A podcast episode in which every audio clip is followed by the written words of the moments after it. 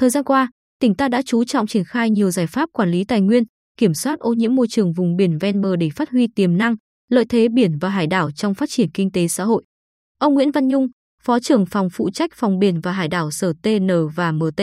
cho biết, cùng với việc triển khai nhiều giải pháp thực thi hiệu quả Luật Bảo vệ môi trường, Luật Tài nguyên, Môi trường biển và hải đảo, từ tháng 10 năm 2021 đến tháng 12 năm 2022, Sở Tài nguyên và Môi trường phối hợp với Viện Hải dương học thuộc Viện Hàn Lâm KH và CNV Việt Nam triển khai dự án nghiên cứu, điều tra, kiểm soát nguồn thải trực tiếp gây suy thoái tài nguyên, ô nhiễm môi trường vùng biển ven bờ tỉnh Bình Định, đồng thời lập bộ bản đồ tỷ lệ 1/25.000 hiện trạng hệ thống nguồn thải và phạm vi ảnh hưởng của các chất gây ô nhiễm môi trường vùng biển ven bờ của tỉnh, nhằm nâng cao hiệu quả công tác quản lý môi trường biển để phát triển kinh tế bền vững.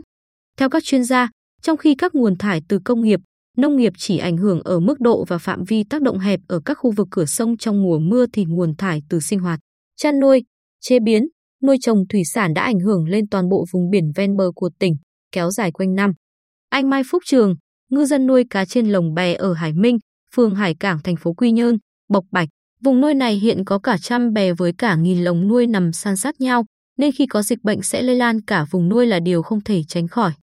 Thế nhưng ngoài các yếu tố tác động từ môi trường ra, chính người trực tiếp nuôi cá cũng gây ra tình trạng ô nhiễm môi trường biển khi xả rác thải nhựa, các chất thải khi vệ sinh lồng bè xuống khu vực nuôi.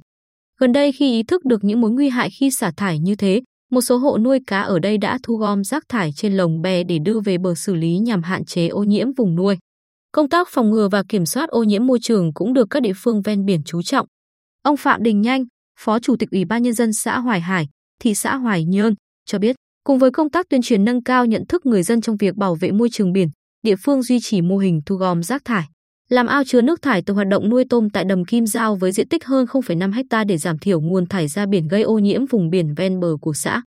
Theo tiến sĩ Trần Văn Vinh, Phó Chi cục trưởng Chi cục Thủy sản, cùng với công tác quản lý rác thải trên bờ vùng ven biển cũng cần chú trọng nhiều hơn vấn đề xử lý ô nhiễm trong hoạt động sơ chế thủy sản, vì sự phát triển bền vững phải sớm giải quyết rốt ráo vấn đề này.